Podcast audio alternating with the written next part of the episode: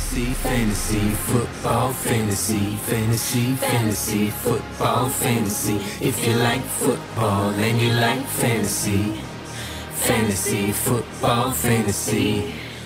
Мы начинаем наш подкаст для всех поклонников фэнтези-футбола. С вами, как и всегда, каждую неделю подкаст о фэнтези-футболе, фэнтези-футбол, фэнтези. Много раз я повторил слово подкаст, фэнтези – это такое программирование вас на, как бы сказать, глубоком эмоциональном уровне, чтобы вы при звуках моего голоса и наших голосов сразу думали только о двух вещах о лучшем подкасте и о фэнтези-футболе. А сегодня мы возвращаемся в своем практически оригинальном составе. Это я, Миша, Микитем, Леша Гриффитс. Леша, помаши лапкой. Здорово. И Коля Гонсалес, э, почти что Коля Чепа, но давно-давно-давно с нами Коля, поэтому он уже оригинальный и почти первый. Коля? Ола, ола, сеньоры и сеньоритас.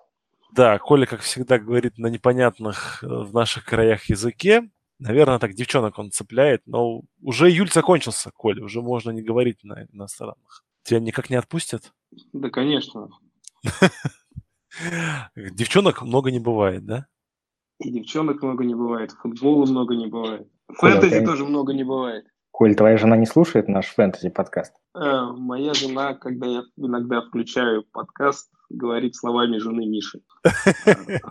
Это, собственно, жена Миши родила в хорошем смысле этого слова недавно очень смешной мем про всю нашу, про все это наше увлечение. Я думаю, что Миша сейчас вслух процитирует, что она сказала увидев, как 12 мужиков сидят в пивном баре с бумажками, ручками и занимаются какими-то непонятными вещами. Ну, в смысле, мы драфтовали, вычеркивали игроков из бумажки.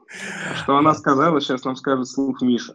А, ну, вы задроты, примерно так это звучало. В хорошем смысле этого слова. Да, я да, над... да. Я надеюсь. Ей, в лучшем смысле. Ей понравилось, нет. что вот 12 людей могут настолько сосредоточенно. Там нас было чуть больше, вот, но в целом, да, получилось так. И потом мне понравилось, что когда драфт закончился, сначала это полчаса обсуждалось, а потом, конечно, все вернулось на обычное общение, и было очень приятно, что мы не только можем три часа пялиться в экран и что-то записывать и стирать из каких-то листочков, но и потом поговорить о тюльпанах и розах, э, цветущих в Голландии. Ладно, друзья, в этот раз у нас переходим к серии подкастов, да, которые будут говорить не о каких-то глобальных вещах, а о таких вот локальных, а, понятных нам, то есть то, что происходит сейчас в лиге. На прошлой неделе не было никаких а, серьезных травм из игроков, которые интересуют вас в первую очередь, да. Никто не травмировался, слава богу, ну, потому что команды берегут своих лучших игроков и в стартах почти не ставят. Там защитников многих прирядило, но, как вот известно, в EDP играют еще более страшные люди на букву Z, чем играют в обычную фэнтези, поэтому мы про это не будем. Мы будем говорить про игроков нападения, чьи акции либо идут на повышение, либо наоборот, у кого темная сторона, да, кому не везет, против кого фэнтези боги объявили свои санкции. Начнем, как всегда, с позитивной повестки. А вдруг у нас выйдет длинный подкаст, и мы до негативной даже не дойдем.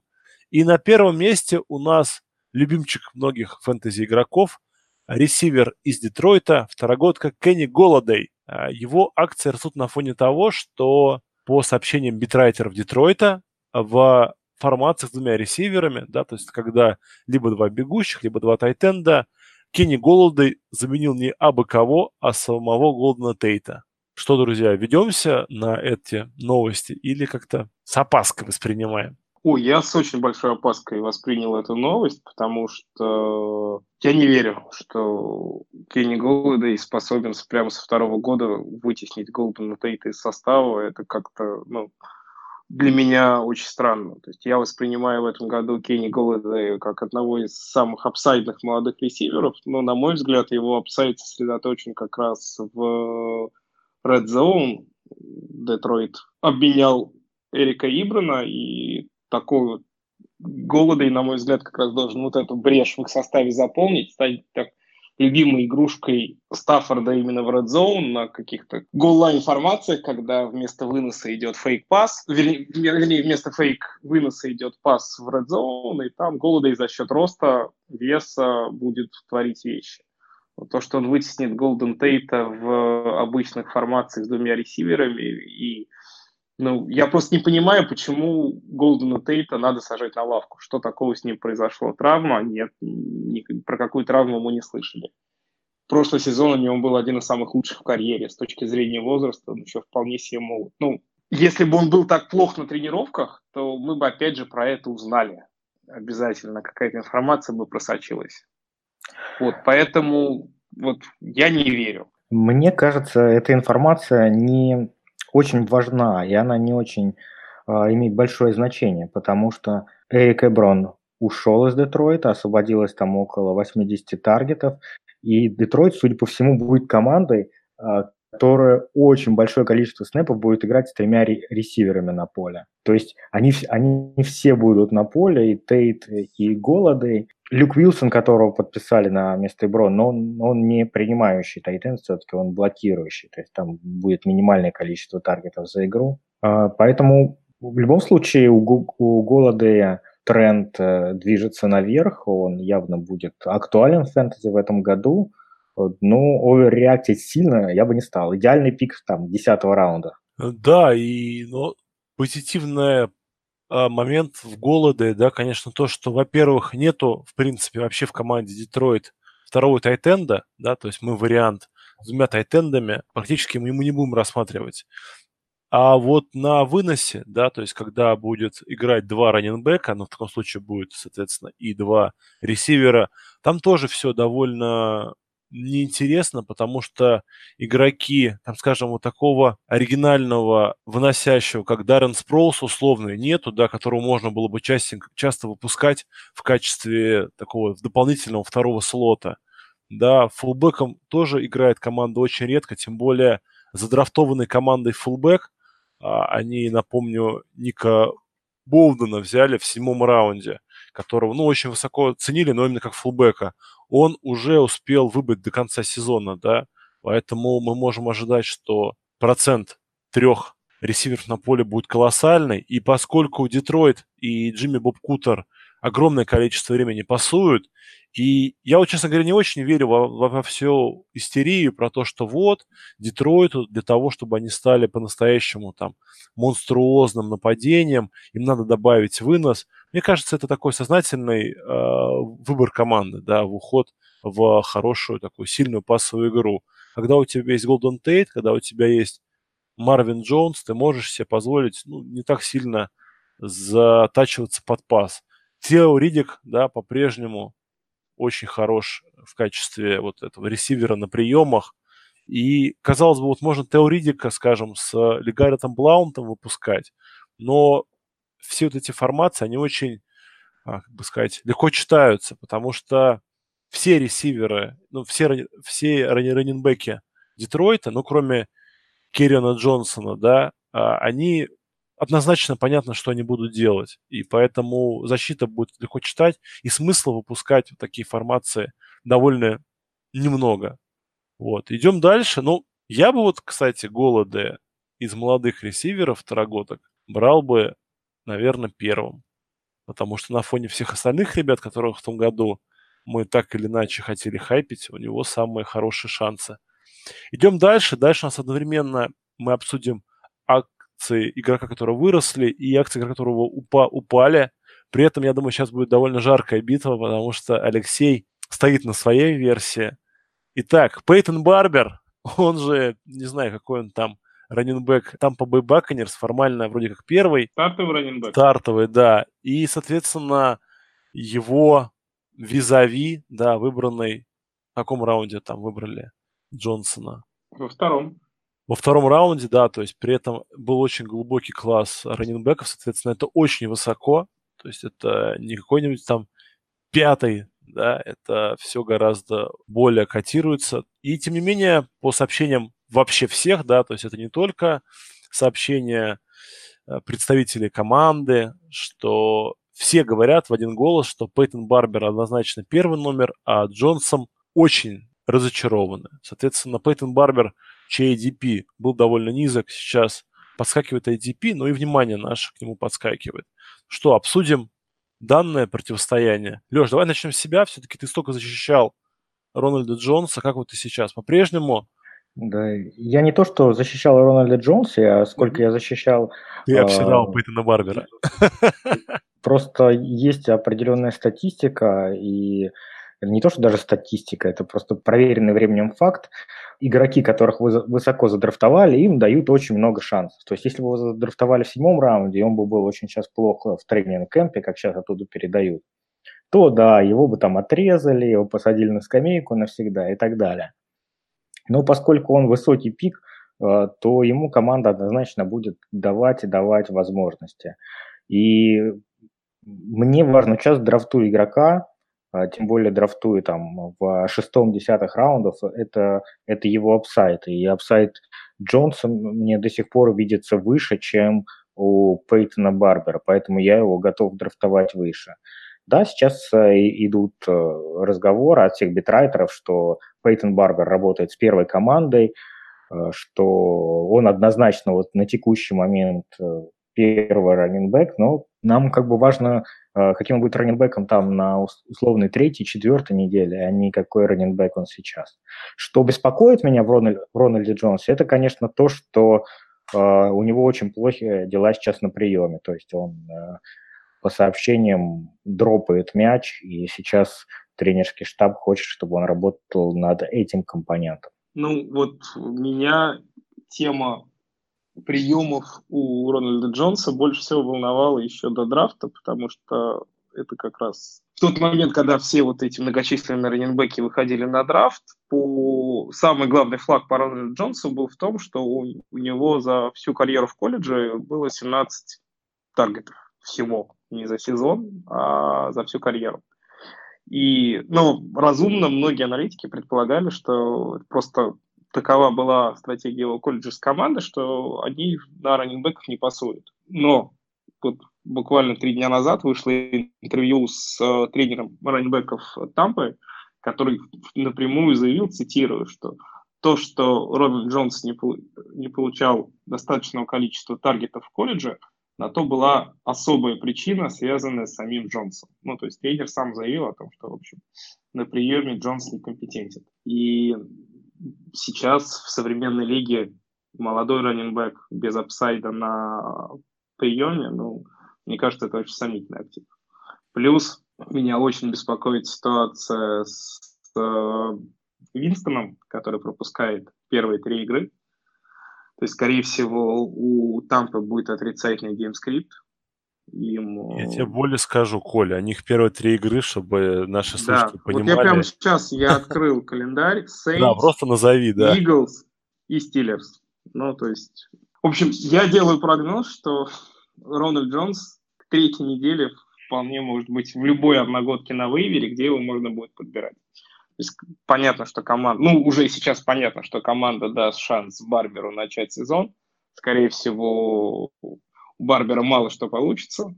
И после третьей недели Джонса можно подбирать на вейвере и смотреть, что из этого будет. Ну, получается, у нас акции Барбера вроде как растут, да, но мы этот пик не одобряем. Вообще... Ну, а... но драфтовать его не хочется. Да, да, да. Вообще, то есть про очень тяжелое расписание там по Buccaneers. Им прогнозируют всего лишь 7 побед, да, 6-7. То есть это мало. Вот. Плюс у них очень серьезные соперники в этом году, да. То есть у них вот слабая команда, так если окинуть взором, только одна. Это на седьмой неделе они встречаются с Кливлендом. Вот, в остальном очень э, все неплохие команды. Ну, возможно, Вашингтон, да, традиционно против выноса плохо защищается. Хотя Вашингтон в этом году, он даже не в этом году, он последние, по-моему, три года драфтует себе дела именно в Алабама, и, в принципе, у них все налаживается. При этом, что меня больше всего смущает и в Барбере, и в uh, Джонсе, да, поскольку мы, поскольку говорим сейчас больше про одногодки, то в одногодках главная задача, на, мой взгляд, менеджера всегда это победа, да, то есть это не выход в плей-офф, это не, там, ну, не хороший результат на первых пяти неделях, да, это победа. Так вот, а, последние игры а, у Тампы тоже тяжелые. они играют на 13 неделе с Каролиной, да, когда вы, возможно, будете биться за выход в плей-офф. На 14 неделе у них ужаснейший матч. Это Новый Орлеан, соответственно, отрицательный game script, который заставит э, Винстона много пасовать, но не на раннинбеков. Потом Балтимор, который традиционно очень хорош против а, выноса. И последняя неделя, 16 да, то есть финал, если вам повезет, они будут играть против Далласа. Но, несмотря на то, что защита Далласа традиционно считается не самой лучшей, в этом году у них ожидается пара центральных лайнбекеров Джейлон Смит и Шон Ли, которая, ну, на мой взгляд, ничего живого от любого раненбека не оставит. Неважно, умеет он на пасе играть или нет. Поэтому я бы вот тоже согласен с ребятами, что мы и Пейтона Барбера боимся, и на хайп не ведемся.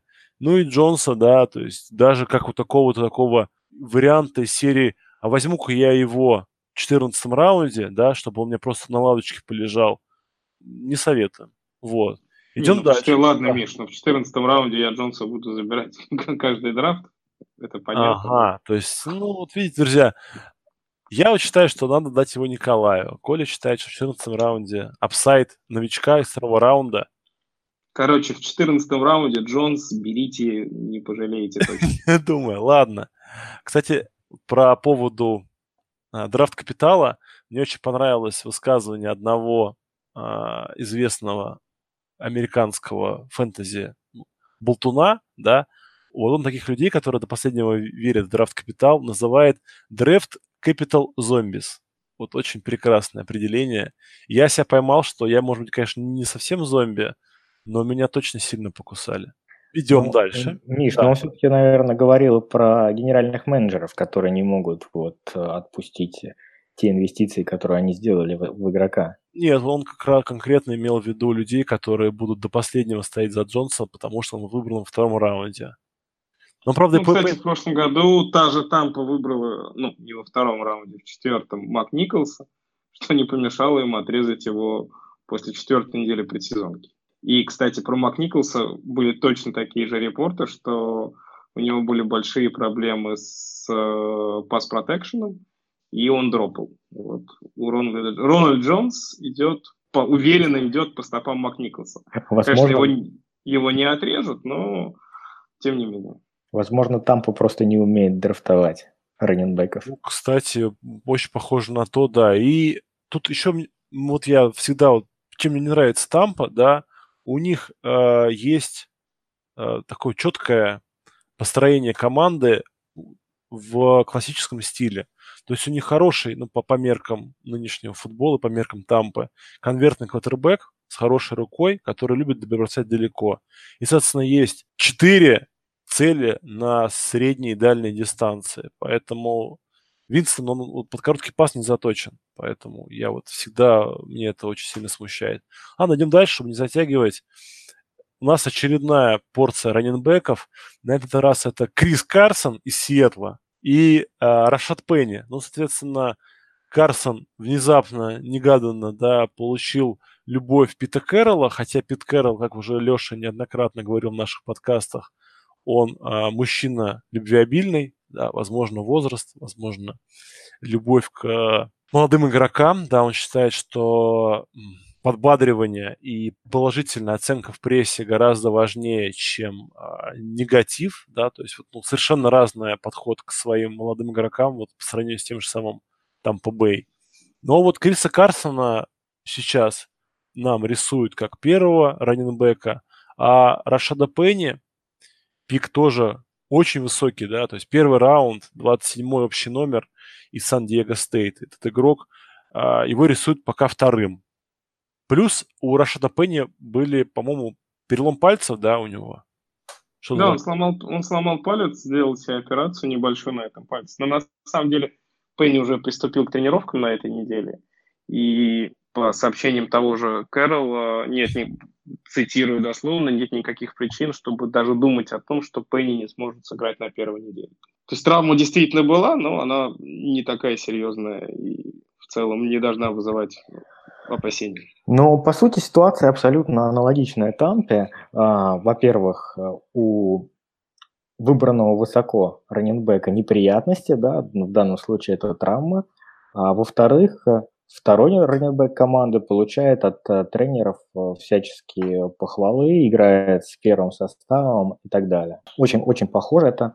И проблема команды на самом деле очень похожа. То есть, опять же, у Сиэтла в этом, году, Сиэтл в этом году идет аутсайдером, ему прогнозируют, не больше, чем 5-6 Три с половиной, да. Три трех, играх, трех играх Сиэтл фаворит в этом году. Защиты, защиты проблемы, отрицательный game script.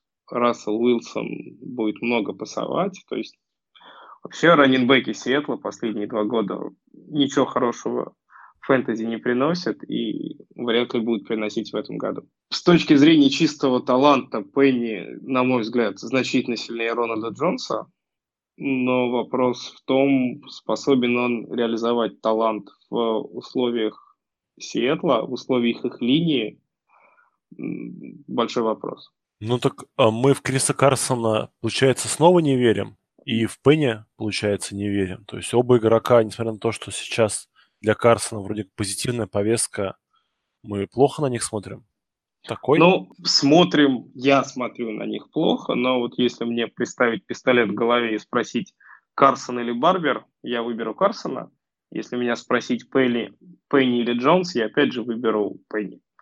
То есть при прямом сравнении backfield Сиэтла мне нравится все-таки чуть больше, чем backfield Тампы, но глобально я бы старался этих игроков тоже избегать. Карсон или Пенни? Тот, кто пойдет ниже. То есть если в шестом раунде выберут Карсона, я в восьмом возьму Пенни и наоборот.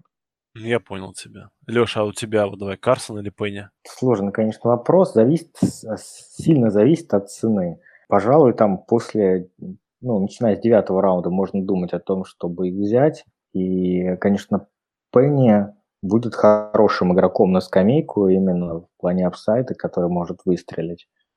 Ну, опять же, да, потому что в нагодках мы можем себе позволить в пиках низкого раунда. Нам не нужен игрок, который будет набирать по чуть-чуть. Нам надо парня, который внезапно может вырасти что-то большее. Это один из принципов формирования вашей скамейки. Идем дальше. Дальше у нас будет пункт, который, ну, никак не связан с отрицательными эмоциями, и мы будем только хайпить, хайпить, еще раз хайпить. А, Трей Бертон и схемы Мэтта Неги делают его одним из самых быстро растущих в цене игроков. А, я вот в одной лиге у меня есть у моего партнера по подкасту Трей Бертон. Я даже боюсь к нему подходить с вопросом, а сколько это будет стоить. Причина Купил очень бы проста. Ли? Что? Купил бы. Нет, ну, во-первых, слишком много игроков в Чикаго, а во-вторых, слишком дорого будет стоить. Нет, на, на, надо поберечься. Причина проста, что в последней предсезонной игре, которая была третья для Медведей в этом году, Трей Бертон наконец-то провел на поле больше, чем там три снэпа, четыре. За это время он был целью, по-моему, пяти или шести передач, четыре поймал, одна из них тачдаун. И самое главное, что очень хорошая химия между кутербеком и тайтендом. Ну и вся вот эта магия из той серии, что второй Келси, второй Эрц и так далее никаких отрицательных вообще моментов, которые бы помешали бы Трею Бертону стать очень хорошим тайтеном в этом сезоне, я лично не вижу. В чикагских медиа тоже начался хайп по Трею Бертону.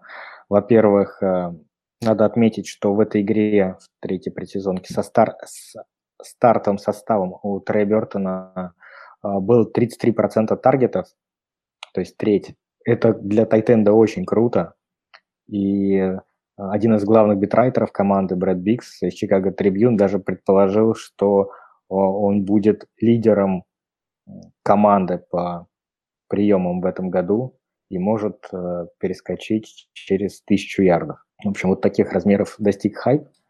И, конечно, он становится очень интересной целью на там, 7, 8, 9 раунда. На самом деле, опять же, здесь вопрос в том, что если Мич Трубицкий в этом году ставят как одного из главных слиперов и идеального кандидата на то, чтобы взять квотербека максимально поздно, то вопрос, на кого Трубицкий будет пасовать. Ален Робинсон только восстановился после травмы, толком еще не играл, в предсезонках участвует мало. А кто еще есть ресиверов у Медведей? Тайлер Гейбриэл, но это классный гаджет-игрок, но он, я не думаю, что больше, чем 400-500 ярдов он наберет. Кто еще? Энтони Миллер, новичок, слот-ресивер, классный, крутой, но тоже сколько мне в прогнозе в идеале 600-700 ярдов, но мне кажется, если он наберет 700 ярдов, то это будет просто топ. Вот и получается, что Бертон это главная пасовая цель, самая легитимная, на мой взгляд, у медведей. Да, Поправьте меня, добавлю, если я не прав. Нет, абсолютно прав. И важно отметить, что он играет 50% э, снэпов практически из слота, то есть он играет фактически ресивером, не блокирующим тайтеном, а просто ресивером. Это то, что, то, что нужно для фэнтези. Да, и помним, да, что он может отдать передачу. Заработать 6 очков на пасовом тачдауне. Нет, Друзья, это... у меня breaking news. Breaking Давай. news, пока мы обсуждали Трея Бертона, пришли новости из славного города Бостон, в котором был отчислен только что ресивер Кенни Брит. Это А-а-а. откуда он был? Из Рэмс? Нет, Кенни Брит был из Патриотс. Нет, это я понимаю. Вот он Нет, он пришел, с транзита, он из Рэмс, он попал в прошлом году он был в Кливленде, в Кливленде, да, А-а-а. и Патриотс его забрали под трейд дедлайн за условный пик, по то ли седьмой, ну, короче, в общем, за какой-то, за, за седьмой раунд, да. Он сыграл пару игр, был неплох. В весеннем лагере, вот в первом необязательном лагере в мае. Он просто был звездой, но получил в конце мая травму задней поверхности бедра, толком не тренировался всю предсезонку, вчера жаловался как раз в интервью на то, что из-за того, что из-за этой проклятой травмы ему никак не удается достичь необходимой химии с Томом Брэди, и сегодня был отчислен. Ну, будет теперь какую-то другую химию с кем-то другим искать. Самое, самое смешное, что только сегодня читал в Твиттере, как кто-то говорил, что у Брита легальный там шанс стать основным принимающим патриотов. В общем-то, это много говорит о том, чего стоят все эти репорты битрайтеров. Ты просто, Леш, подписан не на те аккаунты в Твиттере, вот и все. Но есть очень хорошая присказка evaluate evaluators, то есть оценивай тех, э, кто оценивает. Тут да, да, да. Надо, надо быть избирательным. Да, битрайтеров вообще лучше не считать, но тем не менее. К слову, вот про то, что мы говорили, что Трей Бертона похвалил битрайтер Чикаго – а вот он довольно пессимистичный парень всегда, он всегда очень так скептически все это воспринимает, поэтому вот его прогноз, он на самом деле дорогого стоит. Ну ладно, идем дальше. И дальше у нас тема без конкретного игрока, но про конкретную команду, чьи ставки в нападении, на наш взгляд, очень сильно растут. Это нападение Лос-Анджелес Чарджерс, я даже не ошибся, и оно напрямую вытекает из э, травм защиты Chargers. На мой, если я правильно помню, из стартового состава secondary Chargers остался здоровым полностью ноль игроков. То есть все, кто у них были, оба корнера и оба сейфти получили травмы. Кто-то до конца года выбыл, кто-то выбыл с сильным повреждением задней поверхности бедра. В общем, э, там полная каша мала. Вообще Chargers это одна из самых травмированных команд за последние там, три года что-то надо делать, там, либо магов Вуду вызывать. Но все это приводит к нашему любимому э, делу. Это отрицательный game script для команды. Соответственно, расчехляй руку, Филипп поможет тебе не стать там 15 раз отцом. Как мы Кого мы будем в первую очередь покупать в Chargers, да, драфтовать? Ну, по... Кинан Аллен и Мелвин Гордон понятно. А вот из второго эшелона, чьи, чьи вот э, акции, на, на ваш взгляд, сильнее всего вырастают в связи вот с этими травмами всеми? Я бы, на самом деле, начал бы немножко с другого. Я бы начал Конечно. с того, что в этом году, на мой взгляд, Мелвин Гордон как раз один из самых-самых недооцененных игроков, вот, который уходит в э, конце первого, начале второго раунда. Как по мне, седьмой-восьмой пик – это максимум из того, что, ну, то есть ниже он падать никаким образом не должен. То есть я как раз считаю, что больше всех от большого количества травм в Лос-Анджелесе должен выиграть именно Гордон. Потому что он последние два года очень здорово прибавляет на третьих даунах, он стал таким легитимным настоящим Белкау, по 5-6 приемов каждую игру получает. Команда будет использовать его, что называется, что в хвост, в гриву. У него последний год контракта, контракт до сих пор не продлен с ним, и аналитики высказывают большие сомнения в том, что Гордону этот контракт предложат, потому что там много проблем со здоровьем, много проблем с, с эффективностью, но нам, тем, кто следит за фэнтези, в общем, эффективность раннера с точки зрения обычного футбола не очень важна. Нам нужны выносы, нам нужны выносы в red zone, выносы на line, нам нужны таргеты. И вот по всем этим показателям как раз Мелвин Гордон должен быть очень крут в этом году. А вот дальше, после Гордона с Кинаном Алленом, там реально хоть шаром покати. Есть два ресивера, Тайрил Уильямс, старый проверенный такой чувак, который уходит в восьмом-одиннадцатом раунде, и Майк Уильямс, пятый, о, девятый номер прошлого драфта, который весь прошлый сезон помучился с травмами, толком ничего не показал. Я, честно говоря, ну, мне оба эти игрока не очень нравятся. Надо ли их драфтовать? Ну, наверное, надо, но когда, в каком раунде и какой у них апсайд, мне понять сложно. Ну, тут я бы с тобой не согласился, что шаром покати. Наоборот, у них довольно много талантливых принимающих идет за Алленом. Просто непонятно, кто из них будет э, главным бенефициаром того, что э, травмировался Хантер Хенри. То есть там и Тарел Уильямс, и Майк Уильямс может э, вернуться после травмы, и Бенджамин тоже такой быстрый игрок, легитимный. Но сказать, кто, кто из них выстрелит в этом году, ну, сложновато. Мне кажется, что по-хорошему таргеты размажутся более-менее равномерно, и все эти три игрока, они будут такими low-low VR3-flex, который скорее похоронит вашу команду, чем принесет что-то хорошее. Единственное, что Майк Уильямс может иметь определенную ценность фэнтези за счет, опять же, работы в Red Zone. Он просто огромный. Это очень большой ресивер, очень мощный. И за счет своих физических данных он, по сути, может выполнять работу тайтенда.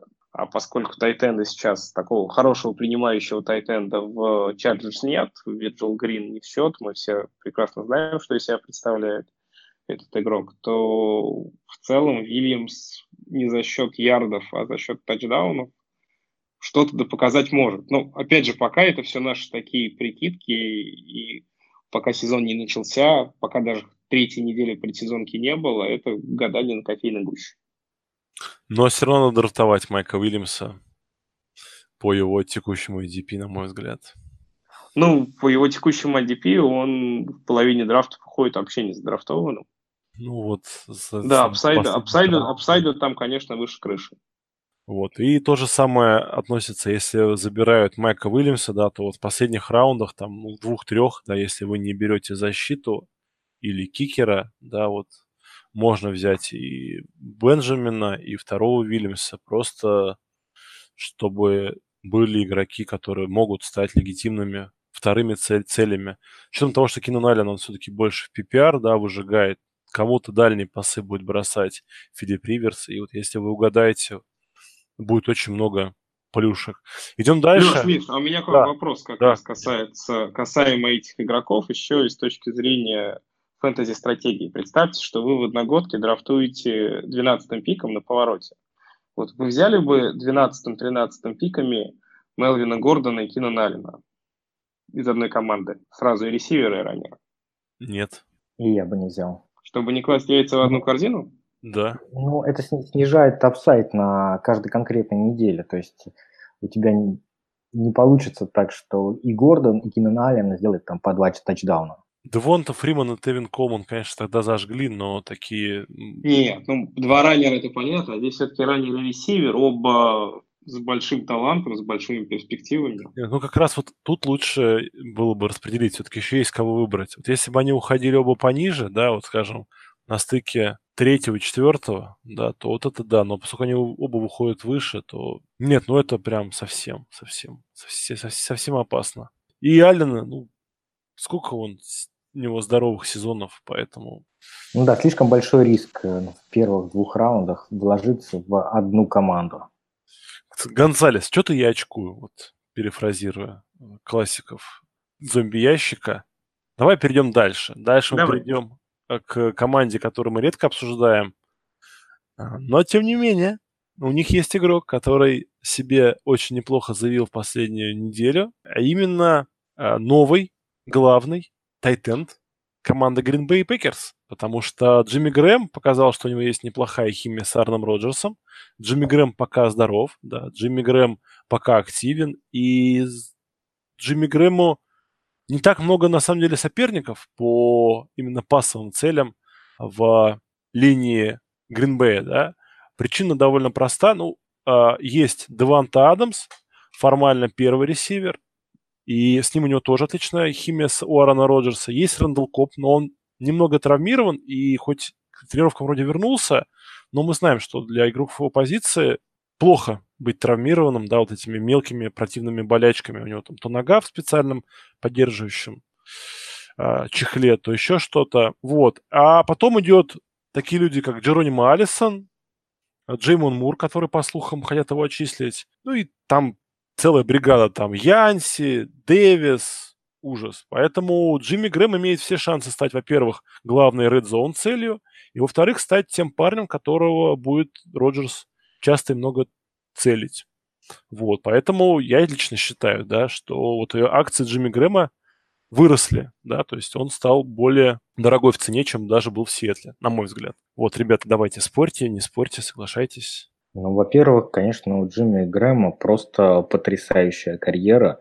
А, вряд ли другой игрок поиграл с тремя такими топовыми квотербеками. Это как Бриз, Рассел Уилсон и Аарон Роджерс. Это просто вот, не знаю, он специально так выбирает все команды. Или Мне кажется, Марти Беннет, э, у него был Джей Катлер и Том Брейди. Вот Джей Катлер это же практически Аарон Роджерс.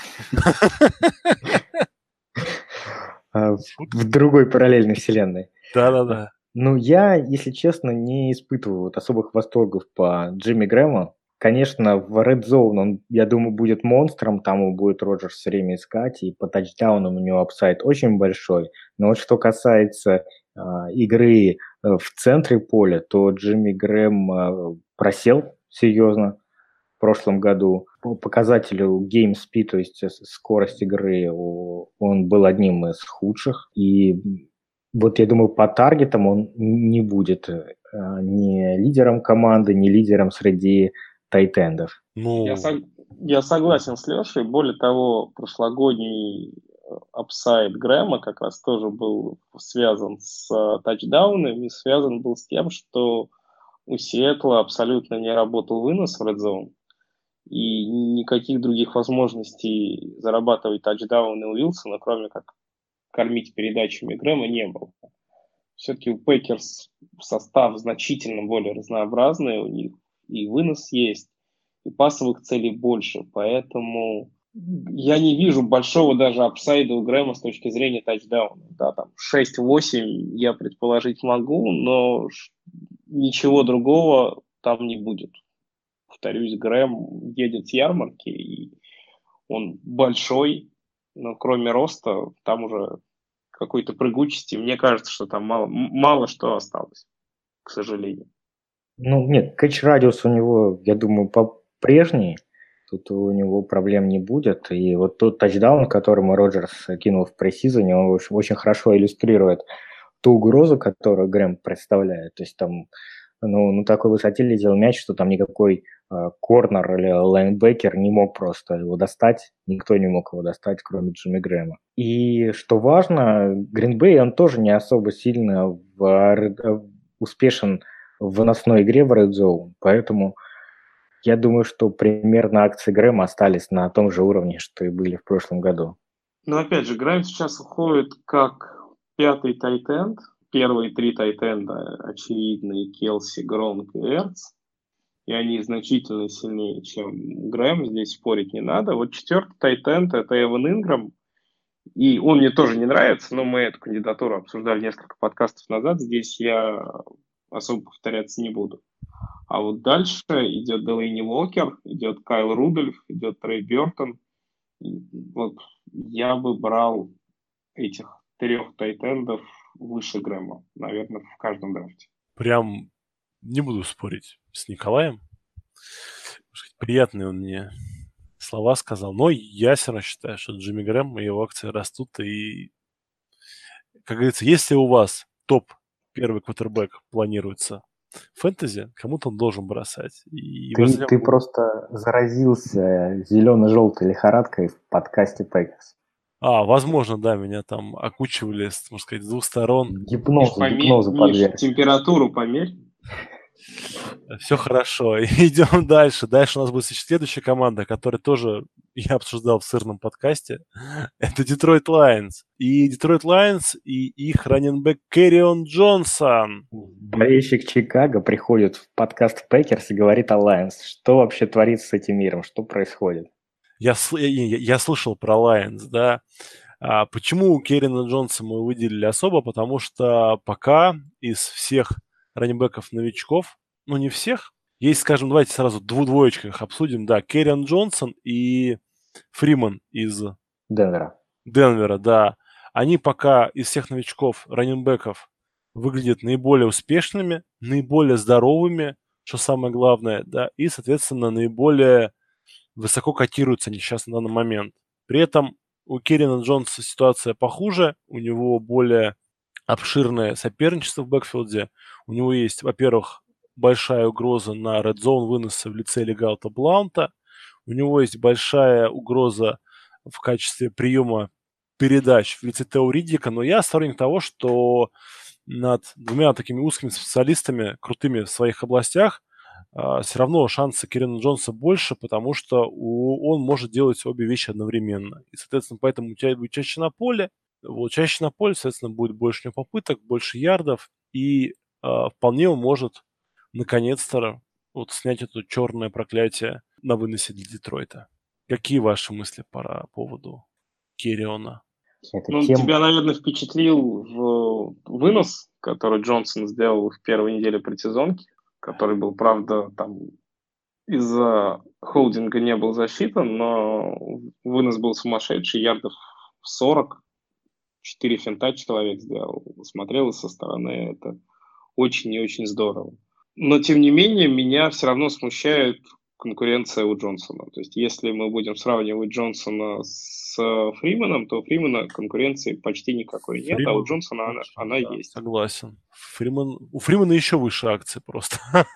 А Фримана сейчас АДП выросла до самого начала четвертого раунда. Да, да, да. Ну, то есть в конец третьего, начало четвертого раунда, я думаю, что Фриман так и будет уходить. И вот здесь как раз есть апсайт у Джонсона, потому что Джонсон, несмотря на то, что его акции растут, все равно он, я его выше седьмого раунда никогда ни разу не видел. То есть разница, разница очень приличная. А, ну, то есть у Фримана его рост его акций связан с тем, что просто у него фактически нет конкурентов в Бронкос абсолютно все сходятся во мнении, что он будет э, первым раненбеком, что, ну, есть какие-то сообщения, что Букер будет на третьих даунах э, работать, но такие они робкие эти Не, ну понятно, что он не получит, конечно, 100% выноса. С первой, не, с первой недели, да. Ну, да. У Джонсона а, хайп сейчас основан именно на не на том, что он выходит с первой команды, играет да, в предсезонке, на том, как он играет, то есть на его таланте. Действительно, он выглядит э, выглядит в предсезонке лучше, чем он выглядел в колледже даже в какой-то мере. То есть он более ну, такой, более хорошо. В колледже, то есть вот я смотрел его видео, он выглядел как такой грайндер, который сквозь теклы там пробивается, там выносит всех, как, ну, что-то такое там, а-ля Пробивной, марш, да, да. Марш, не маршрут лич, ну, фурнет такой мини для бедных. Вот. Тут же он показал, что он такой в, в открытом поле себя очень хорошо чувствует, может провоцировать мистеклы, и это симпатично очень действительно смотрелось. Мне кажется, по Джонсону очень важно будет вот сейчас третья неделя предсезонки.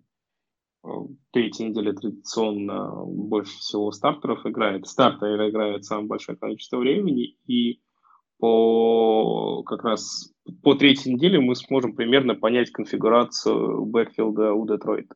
Потому что, повторюсь, сейчас у них четыре раннера, каждый из которых э, в целом фэнтези легитимен, или, по крайней мере, был раньше фэнтези легитимен. Это и Абдулла, и Ридик, и Блаунд. То есть если они войдут в сезон со всеми эти, этими четырьмя раннерами, то, несмотря ни на какие таланты Джонсона, все равно там будет комитет. А вот если они кого-то отчислят или кого-то посадят жестко на скамейку, то вот тогда мы увидим. Либо кто-то сломается.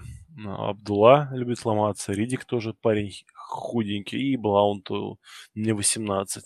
Ну, по Фриману мы тоже довольно много поговорили, да, он первый номер Денвера, при этом Денвер, в отличие от э, Детройта, команда более выносная, да, команда, которая совсем недавно в своей истории, буквально там год назад, пыталась сыграть от выноса. Сейчас, да, пришел Кинном, но вот меня Кин пока не убедил, что это Киннум, а не Пэт Шурмур. Его делали хорошим квотербеком.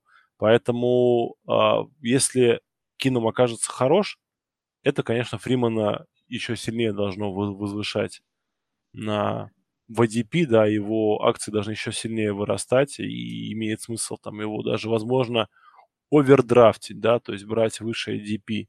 Вот. И наоборот, если Кином все-таки окажется плохим квотербеком, то тогда, конечно, опять все будет печально. Каким бы то ни был, без пассовой угрозы вынос очень работает плохо, да, то есть четвертый раунд, если сейчас он уходит, соответственно, ну, топ-10 топ, топ я не верю, что он станет. А значит, ну, зачем его брать там? Вот Вообще, нападение Денвера, оно одно из самых загадочных сейчас, потому что э, разброс его результатов может быть очень большой. С одной стороны, там топовые ресиверы, да, это Демариус, Сандерс, два очень хороших новичка. Фриман тоже может свою работу делать. То есть насколько будет хорош Кинум, а он может быть как очень плох, так и очень хорош, определит, а, насколько все эти игроки будут в фэнтези ценны, релевантны и важны. И успешно, да. Ну и последним раненбеком мы коротко поговорим о нем, а, просто потому что у нас в подкасте есть Коля, он со болельщик патриотов, мы вынуждены были кого-то впихнуть. Ну, Кенни Брид, правда, нам помог, да? Он, он нас заставил. Да, но вот сейчас мы еще раз поговорим про патриотов, потому что у Сони Мишеля повреждения, он, соответственно, получает э, меньше времени в тренировках. Тренируется по, Коля он или по-прежнему пропускает? Нет, Сони Мишель 6 августа не тренируется, ему была произведена некая процедура с коленом, то есть это формально не операция, но что-то там ему сделали. Почистили, да. Да, ну, похоже, там проблемы с хрящами, неприятная травма, которая, с одной стороны, это не порванные связки, это не мешает, ну, то есть ты можешь хоть как-то играть, тренироваться, но это больно, неприятно, и продуктивность игрока достаточно сильно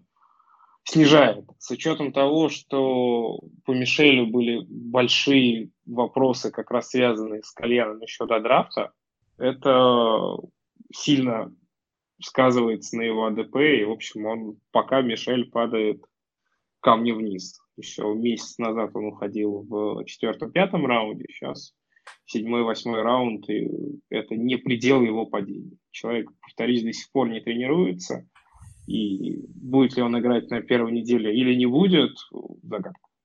Ну кто, кто тут парень, кто тут раненбэк, который выиграет вам лигу Леш, давай тебя. Ты у нас умеешь подбирать вот этих парней Билла Бильча, которые тебя затаскивают в финалы? Ну, у меня, на самом деле, сегодня был очень интересный выбор в драфте. Я вот в, девят, в условном девятом раунде выбирал между Ником Чабом и Сони Мишелем как раз. И хотел выбрать того из них, ну, мне нужен был апсайт, поэтому я их двоих рассматривал, думал, кого из них выбрать. В результате остановился на Чабе, потому что, конечно, травма Мишель меня смущает. С одной стороны, он играет в команде, которая, в принципе, более продуктивна и которая может мне, если все у него будет хорошо, принести больше очков, но с другой стороны, Чап, он чуть-чуть более надежный. Ну, конечно, главным бенефициаром травмы Майкла является Буркет Рекс, который должен играть фактически за себя и за Диона Льюиса прошлогоднего.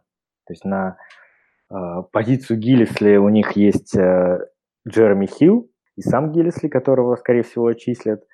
на позиции Джеймса Уайта остается Джеймс Уайт, а вот Бурхет должен, э, получается, сейчас сыграть из-за Диона Льюиса, из-за себя прошлогоднего, а это очень хорошие очки, и есть подозрение, что пят, пятый раунд – это очень неплохая цена за Рекса. То есть ты не против даже немножко повыше взять, чтобы он железно тебе достался?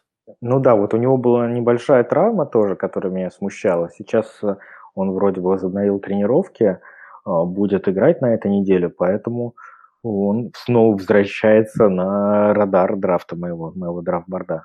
Коль, ты как оцениваешь Бурхида? Я Бурхида оцениваю очень положительно, но я бы, оценил, я бы оценил его еще более положительно, если бы играл как раз Сони Мишель. Потому что парадоксальным образом на большой объем работы это совсем не то, что Бурхаду нужно. В прошлом году Патриотс использовали его очень интересно. Он получал где-то треть от всех выносных попыток, ну вот э, прямо с точки зрения драйва. То есть Патриотс играли следующим образом. Э, два драйва полностью выносил Льюис. Раз, начинается третий драйв, на поле появляется Берхет, который ловит две передачи на 35 ярдов, делает вынос на 12 ярдов, заносит тачдаун, и после этого опять играет Льюис. То есть Бурхада использовали очень избирательно под конкретные матчапы обороны, и в такой расстановке он был очень продуктивен. А вот использовать его просто как такого машину, которая будет за игру получать 20-25 попыток выноса, ну, на мой взгляд, здоровье Бурхада не выдержит. И поэтому вот как раз при Мишеле мне, мне казалось, что попыток хватит и тому, и другому. А сейчас, когда Мишеля нет, как все это будет делиться, понять сложно. И в целом я бы и Джерри Михила не исключал бы из вот, списка тех игроков, которые могут выиграть в фэнтези-лиге, потому что чему я научился за последние три года, это тому, что лиги выигрывает не просто раненбэк Патриотс, а раненбэк Патриотс, которого вы берете самым последним на драфте. То есть если их выходит на драфт 3, то те двое, которых выбирают выше по драфту, ничего хорошего не делают, а третий, который обычно является незадрафтованным, как раз лиги затаскивает. Ну, у Бурхида у него есть сильное преимущество перед Джереми Хиллом и Джеймсом Уайтом. Это то, что э, он силен как в выносе, так и в пасе, и поэтому защите сложнее понять, что будет делать нападение патриотов. Конечно, поэтому патриотам выгодно нахождение Бурхида на поле. Второй момент, как раз в прошлом году, даже, в тот, даже тогда, когда Дион Льюис рвал всю лигу, все равно как раз основным выносящим в э, goal line формациях был именно Буркхед. Но он, он больше, раз, он больше просто, да. И он отъел много очень тачдаунов у Льюиса. И как, вот здесь у Буркхеда самый большой upside. То есть даже если будет какой-то другой основной бегущий, который будет забирать 75% выноса, то Буркхед может получить 5 попыток э, на 5 ярдах, занести 2 тачдауна и спасти вам фэнтези неделю. И на этом по хорошим новостям у нас конец. Переходим к плохим. Ну, а как же, как же Джош Аллен? А, Джош Аллен тренируется с первой командой, да, все в восторге, но у нас э, по третьим пунктам отрицательных новостей будет Баффало Биллс. Давайте на первом переведем. Первое место в качестве отрицательных новостей выступает у нас Баффало Биллс. И при этом даже какое-то пояснение давайте особо не хочется, но вот из уважения к Максиму Симину, да, который самый главный болельщик Баффало Биллс, скажем, почему мы так критичны к Баффало Биллс? Ну, во-первых, э, команда до сих пор не знает, чем все закончится с главной целью Баффала, то есть главным оружием Баффала, наверное, с единственным фэнтези активом, да, которое имеет какую-то ценность, это лишь он Маккой. А обвинения с него еще никто вот эти словесные не снимал. Да, пусть они были высказаны в Твиттере, но все равно преступление было, ответственность за него кто-то понесет, и не хочется про политику, но не зря афроамериканские игроки встают на колено и поднимают руки. Предубеждение к тому, что черный э, раненбэк поехал кукушкой и нанял кого-то специально, чтобы вломить своей подружке, оно будет и как у полицейских, так и у лиги, да, поэтому очень велик шанс, что Лишон Маккой в этом году, возможно, не сыграет. Мы помним историю, как Адриан Питерсон, да, за меры воспитания был отстранен лигой и, по сути, даже особо не спорил. Тут, возможно, будет то же самое, только хуже, поскольку на всю карьеру. Миш, вот, вторая... Миш, поскольку ты в этом вот разбираешься, скажи, О.Джей Симпсон виновен или нет? Да, да, конечно. Расист. Давай дальше. Блин, ну вот подловил ты меня. Ладно. Я вообще, я за, я за Кольна Коперника, не надо ля-ля. Вот. Вторая новость э, негативная, да, она позитивная, наверное, для болельщиков Баффала, но негативная для фэнтези. А, Джош Аллен показывает прогресс в своей игре, и поэтому его все больше и больше натаскивают на игру с первой командой. Вот. Но поскольку сама по себе Баффало команда вот в плане нападения очень и очень слабая, да, то есть у них выносной главный тренер, у них а, новичок, offensive координатор и команда молодая, и главная команда, которая ничего особо не претендует, вот, то вот Аллен, ну, мне кажется, вот весь год будет посвящен тому, чтобы из него вылепить хоть что-то. А, соответственно, никакой о осмысленной игре говорить нельзя. И плюс принимающую. Да, есть Келвин Бенджамин, но которого Аллен перебрасывает там на две головы. Есть Зей Джонс, который тоже, кстати, может быть лигой отстранен за свою историю с э, воином Иисуса. Есть теперь из Кливленда парень, первый раунд, Колман. Кори Колман. Да, которого, ну, как бы он там не плакался и не показывал все свои 150 кроссовок, но маршрут действительно он бегал даже на тренировках очень плохо. Поэтому все очень печально, на мой взгляд. И Баффало, лишившись лишенного Макоя, да, потому что никто не знает, будет он играть или нет, все, вот все представляет собой такое очень печальное зрелище, которое лучше не трогать. Вот такие мои мысли. Мне кажется, что с точки зрения драфтов одногодок обсуждать э, Джоша Аллена абсолютно бессмысленно. Даже в суперфлексе он будет уходить в самой-самой концовке драфта. Здесь нет ни апсайда, ну, здесь нет ничего пока. Хотя я Джошу Аллену стал симпатизировать в последнее время. Уж слишком сильно его гнобят и бьют по нему из всех орудий многочисленные фэнтези и не фэнтези-аналитики эксперты. Единственный легитимный игрок был лишен Макой, но даже если убрать все вот те обвинения, которые мы до сих пор не выдвинули, ну, понятно, что могут выдвинуть в любой момент, э, ранее Баффало с раз, полностью разрушенной линией, ну, опять же, актив такой очень сомнительный. Кстати, Макой получил травму и пока даже не тренируется. Ну, он ну, то есть я не, железным, который даже через Я не, не знаю, кого вообще в Баффало можно взять. Айвори в 15 раунде. Келвина Бенджамина в 10 раунде, просто потому что это, возможно, первый ресивер команды. Ну, наверное, но если там какой-то апсайд, мне кажется, нет. А, по Бенджамину... Баффало очень грустная команда, ну, прямо очень в этом году.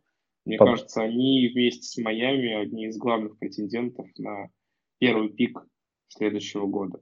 А здесь вопрос у меня, зачем было вкладывать столько ресурсов в квотербека, когда в следующем году вы можете получить спокойно первый пик. Ну, видимо, Алеша тоже не хочет депрессивно говорить. Ну, Давайте. Ну, я вам хотел смешную статистику по Бенджамину сказать, но Коль не дал его перебить. Ладно, скажу. Вот есть а, в Next Gen Stat на NFL.com а, скорость игры, Game Speed. Так вот, у Бенджамина она была хуже средней скорости игры для тайтендов. То есть он, он даже медленнее всех тайтендов играл. Ну, не, не всех, но среднего тайтенда. Ну, прямо это... Ну, ну, действительно, тут я вас с вами соглашаюсь, не буду долго распространяться. Все как-то печально складывается, и, наверное, не стоит... Э, может быть, даже они какие-то игры будут цеплять, выигрывать, но это будет не за счет э, большого количества тачдаунов происходить. Ну, я даже вот даже в игры не верю. Мне кажется, они в том году всю удачу свою реализовали. Я не верю, что два года подряд так будет везти. Ладно, давайте дальше. Это очень долго мы посвятили Баффало. Классная команда, классные болельщики, но не, не, не фэнтези. Backfield Вашингтона.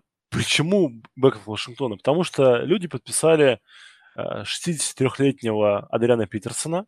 Вот, при этом э, до этого всю неделю заявляв о том, что э, Дериуса Гайса они брали не потому, что он должен стать основным бегущим, а потому что игрок хороший. Ну, в итоге действие дороже слов, да, подписание старого ветерана, который, возможно, конечно, и неплох, мы узнаем очень скоро, это явно говорит о многом, да. Во-первых, мы помним, да, что Адриан Питерсон на пасе ничего особенного не представляет. Вот. Мы помним, что Адриан Питерсон – это машина по производству фамблов, вот, да, чего Груден не очень любит. Мы помним о том, что Крис Томпсон заявил, что, ну, как-то нога-то моя вот переломанная, ломанная, не доверяю ей. И самый нормальный парень о всей этой шайке, Самаджи Пирайн, у него там тоже какое-то повреждение. Поэтому совсем все печально у Вашингтона. На кого ставить непонятно. Казалось бы, Криса Томпсона бери по текущему DP, будет тебе счастье.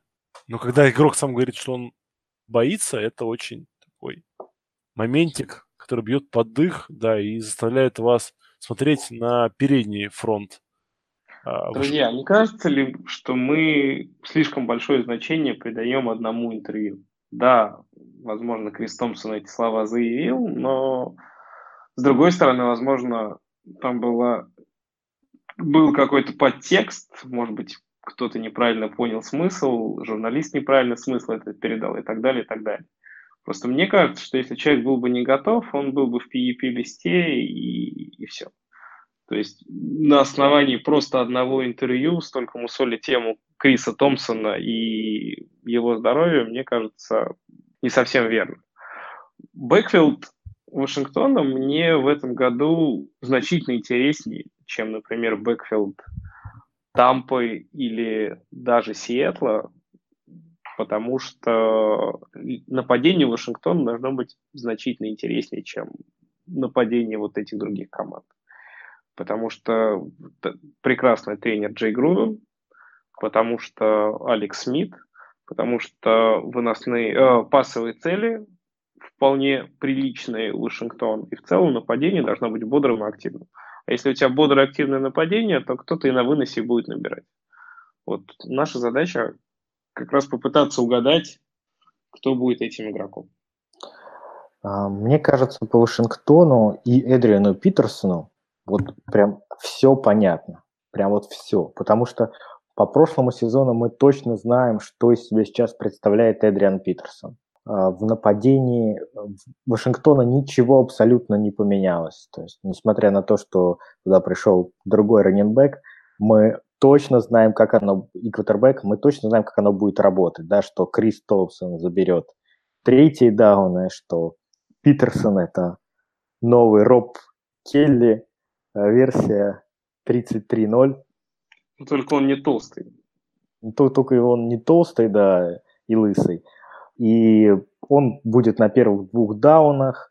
Вашингтон мало выносит, выносит не очень эффективно. Low upside место, то есть он как сколько-то будет набирать какие-то там очки, 12, там, 13 очков за игру. Мне кажется, мы тут просто вот абсолютно ясно, что из себя сейчас представляет backfield Вашингтона. Ну, ты бы в десятом раунде Питерсона бы взял. Понятно, что сейчас у него ADP никакой, потому что он был свободным агентом, но вот...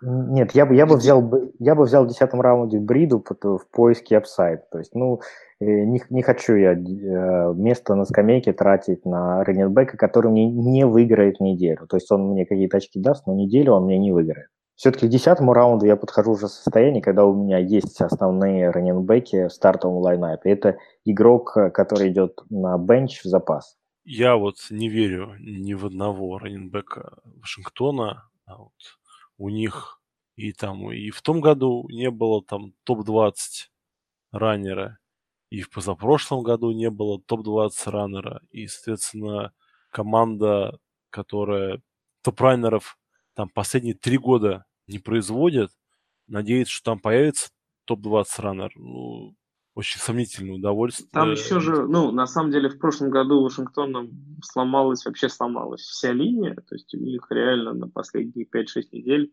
выходил четвертый, ну, а четвертый в ростере правый гард, третий левый текл и так далее, и так далее. В этом году линия пока живая, без травмы работает, и это может дать определенный upside выносящим Вашингтон. Просто как раз вот я и скажу иногда из обратной логики. Когда всем все понятно про команду, про ее выносящих, это значит, что все они очень сильно падают. И как раз с точки зрения value здесь может быть определенный upside. То есть все равно взять основного бегущего команды с неплохим нападением в десятом раунде, это по мне звучит неплохо. У меня просто, наверное, слишком много Питерсона было в прошлом году в командах. Не знаю. Я наелся им.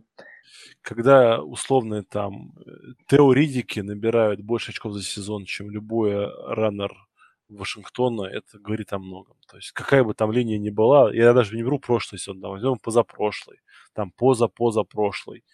Могу а, сказать, он... что позапрошлом сезоне Роб Келли затащил мне ну, три поэтому игры. ты о нем ну, хорошего мнения, о Робби Келли, что он тебе три игры затащил. А то, что он там остальным пять игр слил из-за того, что Груден, он не особо заморачивается с этим. Это, это мимо тебя прошло. У тебя мало черных лебедей, связанных с вашингтонскими раннерами. Поэтому ты такой Ой, позитивный. Мне кажется, что прямо мы какую-то больную тему для вас, парни, затронули. Давай дальше. Парня, у меня breaking news. Чего опять? Только что на Rotoworld вышла новость. Рашад Пенни набрал 16 лишних фунтов. Ни хера себе, это же 8 килограмм. На съезде скаутов он весил 220, сейчас он весит 236. Ничего себе. О, Маршон Ли... О, этот, не Маршон Линч. Он... Эдди Лейси не виноват. Эдди Лейси не виноват. В гости, в гости, в гости, в гости к Эдди сходил. Наверное, Эдди там еще в сети живет. Да, вместе. Он ему просто сказал, где-то находится шурма. Любимая. Ну, ну да. на самом деле, кроме шуток, это очень плохая новость. И обычно когда раненбэк резко прибавляет в массе, это ничего, сейчас, ничего хорошего не приносит. Сейчас, мне, мне кажется, ты сейчас говоришь и перебираешь, в каких лигах он у тебя есть с командой. Вы все знаете, в каких лигах он у меня есть. Не, ну это даже если представить, что не, ну не, не мог человек за три месяца набрать, ну за четыре, да, 8 килограмм мышц. Да и как, он не тренировался последние там две недели. Ой, ну, breaking news так breaking news, да. Вот это. В прямом эфире как круто подкасты писать. Давайте поговорим о другом, о backfield'е. Это backfield 49-х, который, э, ну, опять же, да, то есть э, моя логика включения их в наш список абсолютно такая же. Только если Вашингтон подписал игрока, которого знают все, а особенно Леша, то 49 подписали игрока, которого знает очень хорошо главный тренер. Э, в принципе, я уже не так критичен отношусь к Шенахану по поводу его пристрастия ну, к своим вот игрокам, да, к своим каким-то фишечкам, и то, что он Линч прогинает как хочет, чтобы тот ему делал то, что надо. Но, тем не менее, да, Альфред Моррис подписался в 49-е. Мне всегда нравился этот игрок, я вот скажу честно, он прям, как бы так сказать, тактичней, мне, я всегда, всегда за него переживал. А когда я увидел, что он ездит на старой, что там у него было, Toyota Corolla? Mazda, нет, а, Mazda. 99-го года 626. Вот, я вообще прям, уа, это мой прям а- а- астральный афроамериканский брат. Ну что, друзья, вот, о чем нам говорит подписание Фреда Морриса? Или я тут на пустом месте панику развожу? Да нет, подписание Альфреда Морриса говорит о том, что травмы Бейды и травма Маккинона это имеют место быть. У 49-х очевидные, ну, по крайней мере, на момент пресизона проблемы с выносящими им нужен Там, человек. там и Джо Вильямс выбыл, вылетел на весь год. На год или до конца предсезонки? По-моему, даже на год. Сейчас я уточню. Ну, травма у него, тут травма точно у него есть, и, в общем, тело в лагере им необходимо. по Бриде вроде как новости о том, что травма у него недостаточно серьезная, просто его берегут, чтобы он абсолютно точно был готов э, к первой неделе сезона. У него травма плеча. Вот травма Макинона как раз вызывает больше вопросов, потому что первоначально были, была информация о том, что он повредил колено, потом вроде как это не колено, а икроножная мышца. Ну, ситуация непонятная. И у Морриса, с учетом того, что, как ты сказал, он прекрасно знает нападение Шенахана, в последнем в своем сезоне в Далласе он был вполне эффективен, когда заменял э, вылетевшего из дисквалификации Эллита.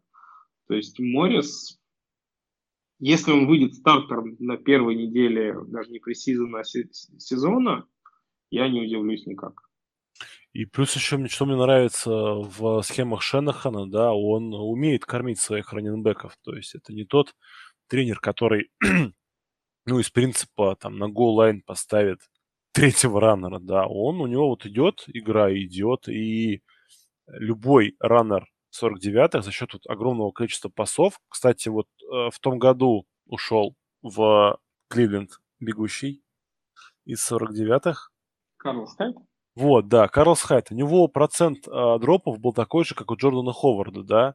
Но просто в Джордана Ховарда, ну пусть бросили, условно говоря, 15 передач за весь сезон, а в Хайда, несмотря на такой же процент дропов, да, который был постоянно примерно, бросали из раза в раз, и никто особо не заморачивался. То есть тут, я думаю, тоже, возможно, та же самая петрушка, да, что у Альфреда Морриса, понятное дело, что у него гораздо хуже руки, чем у Маккинона, но все равно, если он будет первым, на него будут исправно бросать. Как бросали на Колмана, как бросали на Фримана, неважно. То есть это важный элемент схемы, да, вот э, невозможность предугадать. Поэтому Альфред... Ну вот опять же, в прошлом году Хайд был в то ли в 12 то ли 14 раннером в PPR. Я вот сейчас точно не помню. И если совершенно непонятным магическим причинам никто из основных раненбеков 49-х э, не восстановится, и Моррис получит эту роль, я вполне допускаю, что там low, low RB1, high RB2 он может стать. Но при этом, почему вот у нас акция вниз, да, про Backfield в 49-х, то, ну, рано или поздно и Маккинон должен, по идее, поправиться, и у Бриды там вовсе не какая-то ужасная, да, травма, то есть и будет вот непонятка, плюс связанная со здоровьем, и вот эти вот... Не, я думаю, что как раз все будет понятно, что если Маккинон и Брида выздоровеет, то Морриса отрежут, там никакого контракта нет, ноль гарантированных денег. Ну, здесь вопросов не будет. Сейчас непонятно просто, что у них со здоровьем, насколько серьезно у них травмы, и их просто берегут или их сейчас лечат. Ну, да, и последняя тема на сегодняшнего разговора тоже на про раненбеков. Она такая более глобальная, что ли, да, потому что огромное количество раненбеков было выбрано на этом драфте. Чап, э, Джонсон из Тампы, там, э, Гайс из э, Вашингтона, а, Саком Баркли, опять же, да. И все эти игроки сейчас либо травмированы, либо показывают очень удручающие цифры. Ну, вот еще Пенни, да, у нас набрал и палец сломал. А, и тут такой вопрос а, касательно того, насколько сильно мы можем в одногодках вкладываться в новичков. Ведь по большому счету а, сезон новичка начинается не в день комбайна, да, сезон новичка начинается в первой неделе августа сезона предыдущего его драфта. То есть если то есть для игрока, для Чаба, для Джонсона, для Гайса, для Баркли, для всех о них, у них был огромный двухлетний сезон, который начался э, ровно год назад примерно, да, на первой неделе августа. Потому что игроки сначала играют полностью регулярный сезон – в своем NCAA. Они вынуждены там вкладываться по полной, потому что это то, на что смотрят все э, оценщики, скауты. Потом у них начинается пора боулов. И для игроков, которые не являются суперзвездами, ну, скажем, Баркли мог позволить себе боули не играть, да, мог позволить себе готовиться к комбайну. Другие игроки, менее раскручены, вынуждены, и боул готовится особенно, потому что игры показывают по большому ТВ, эти боулы практически все всегда смотрят, поэтому шанс попасть кому-то на глаза тоже велик. После этого начинается подготовка к комбайну. Совершенно безумное мероприятие, потому что люди вместо того, чтобы учиться нормально играть, они учатся бегать э, а, 40 ярдов, да, это причем отдельное занятие. Помним мы историю, как Леонард Форнет сбрасывал вес, чтобы прописать побыстрее, как люди нанимали себе бывших трек трековых звезд, чтобы их тренировали и так далее.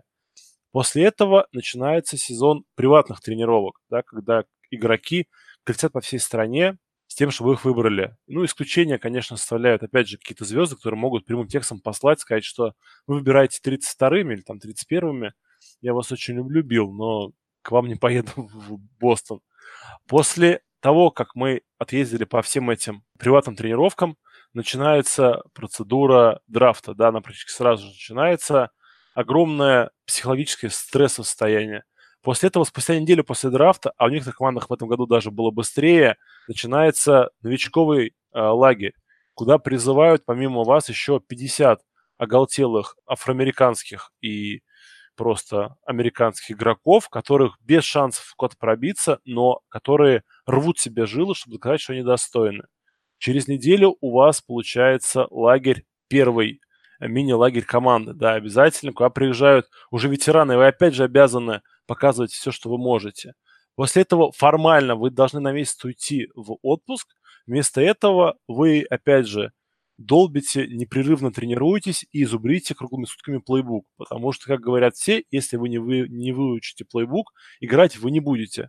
Ну, пример, опять же, полно. После этого начинается августовский лагерь, и тут начинается волна. Кто-то тянет себе заднюю поверхность бедра, привет, Сакон Баркли, да. Кто-то рвет себе кресты, привет, Дэриан Гайс. Кто-то просто выглядит как вареное ну, желе и там на попытке выноса набирает... Сколько там у нас у Чаба? Ярд 40, по-моему, за попытку выноса. Что-то такое. Ну, что-то такое, да. Меньше да. полутора, это точно. Да, Керриан Джонсон, да, который э, вообще тоже, ну, то есть, ладно, если бы он был плохо только на приеме паса, и, в принципе, это справедливо для игроков не только бегущих позиций, да, просто их в этом году выбрали больше, поэтому больше внимания. Мы можем вспомнить прошлогодний год ресиверов. Ни один не заиграл, да, из первого раунда. Кто-то сломался, кто-то травмировался, кто-то там вечно был то ли лечился, то ли нет. О чем он нам это говорит? Я, я могу как бы подтвердить твои слова тем, что даже вот есть такой ресурс Injury Predictor, то есть он а, предсказывает вероятность того, что игрок травмируется.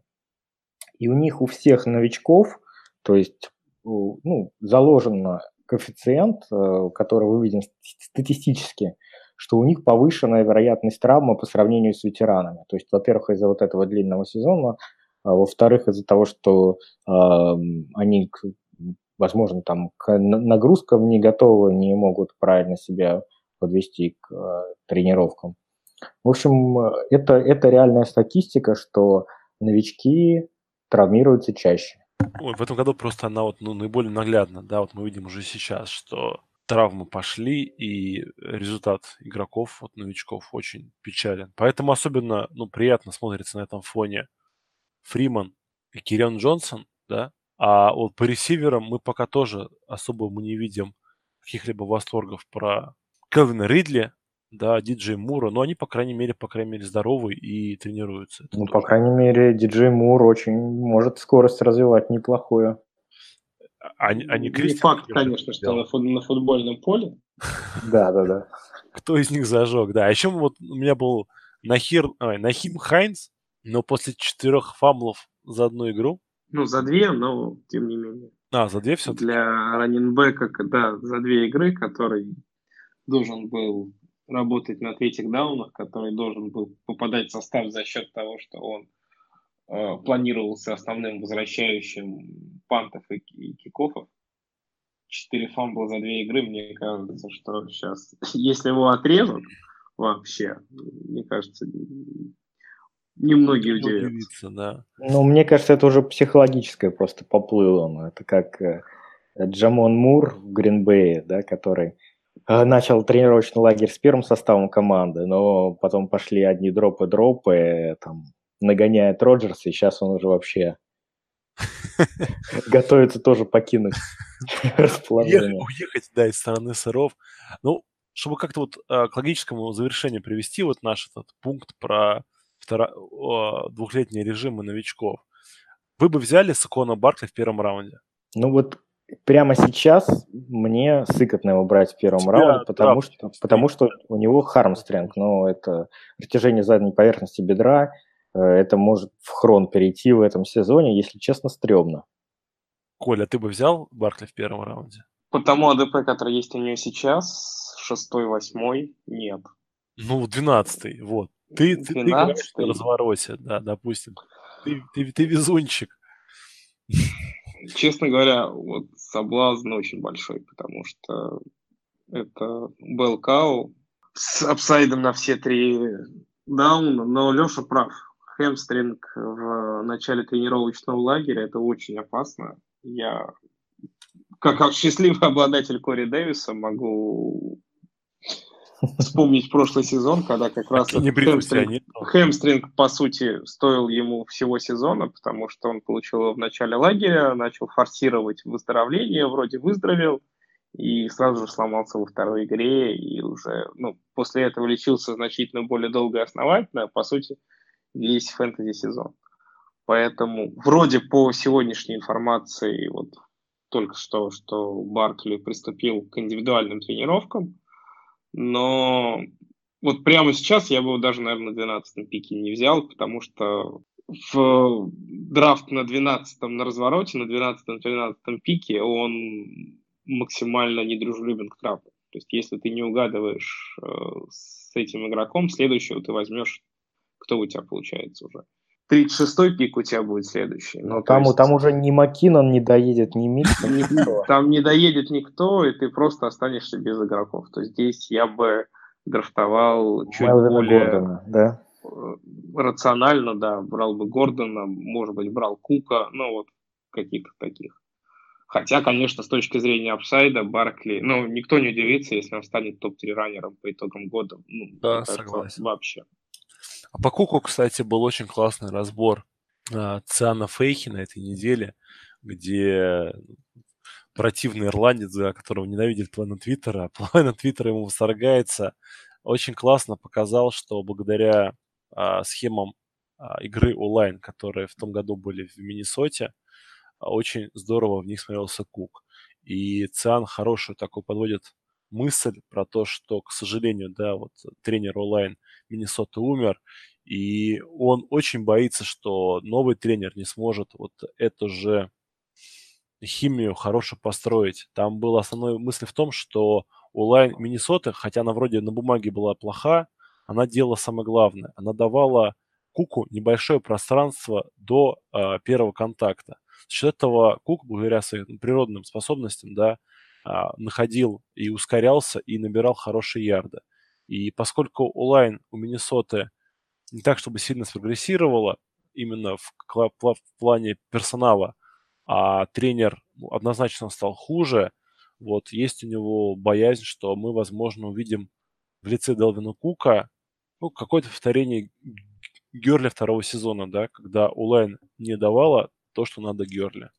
Но ну, по я... Куку меня еще чуть-чуть Латавиус Мюррей смущает, который вполне может отъесть у Кука тачдаун.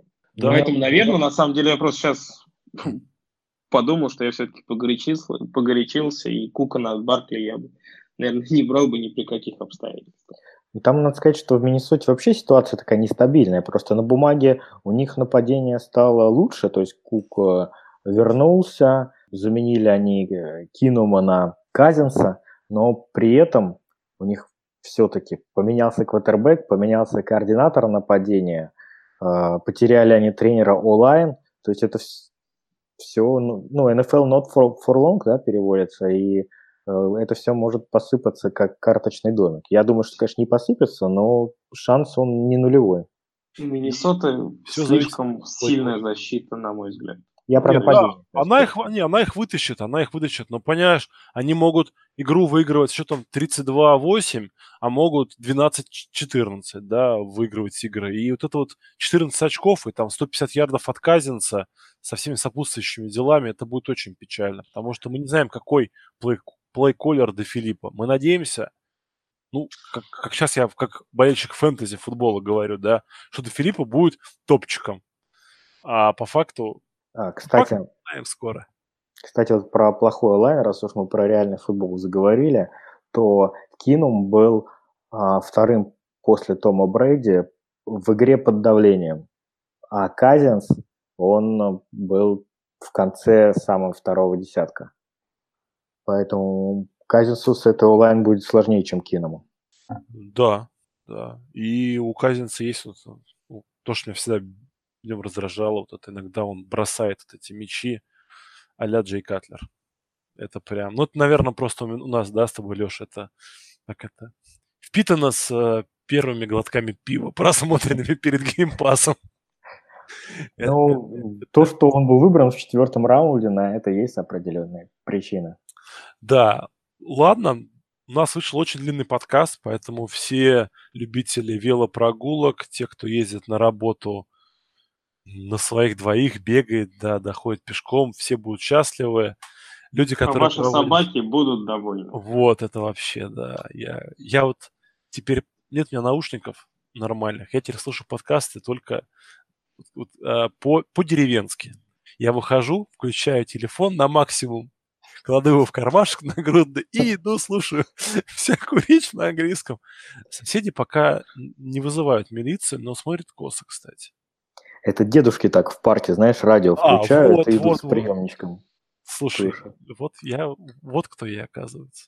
Фэнтези дедушка. Фэнтези дедушка, да, друзья. Поэтому всех с началом сезона, очень веселого сезона из серии «А давайте мы 12 человек, взрослых, определимся, когда у нас будет один свободный вечер, и мы посвятим его драфту». А драфтов в одногодок какое-то огромное количество, дат осталось совсем мало, поэтому, друзья, надеюсь, никто из вас не попадет под жертву автопика, все вы договоритесь, э, там Камчатка согласует свое время с э, Калининградом, и все мы драфтуем вживую во всех лигах, где мы играем. Все, всем удачи, всем пока. Фэнтези, футбол фэнтези были с вами. Готовьтесь к драфтам. Пока.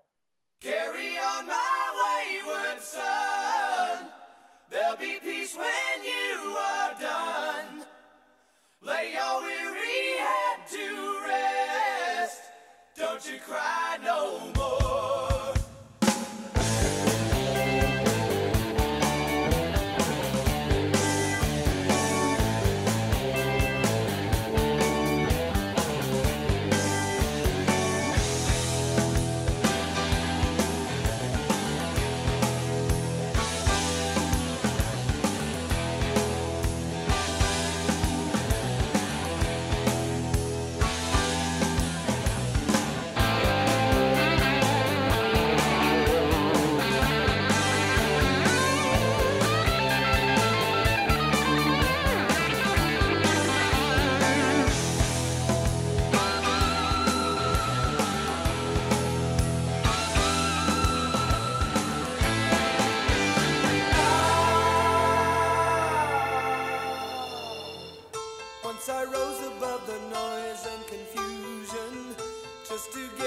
beyond this illusion.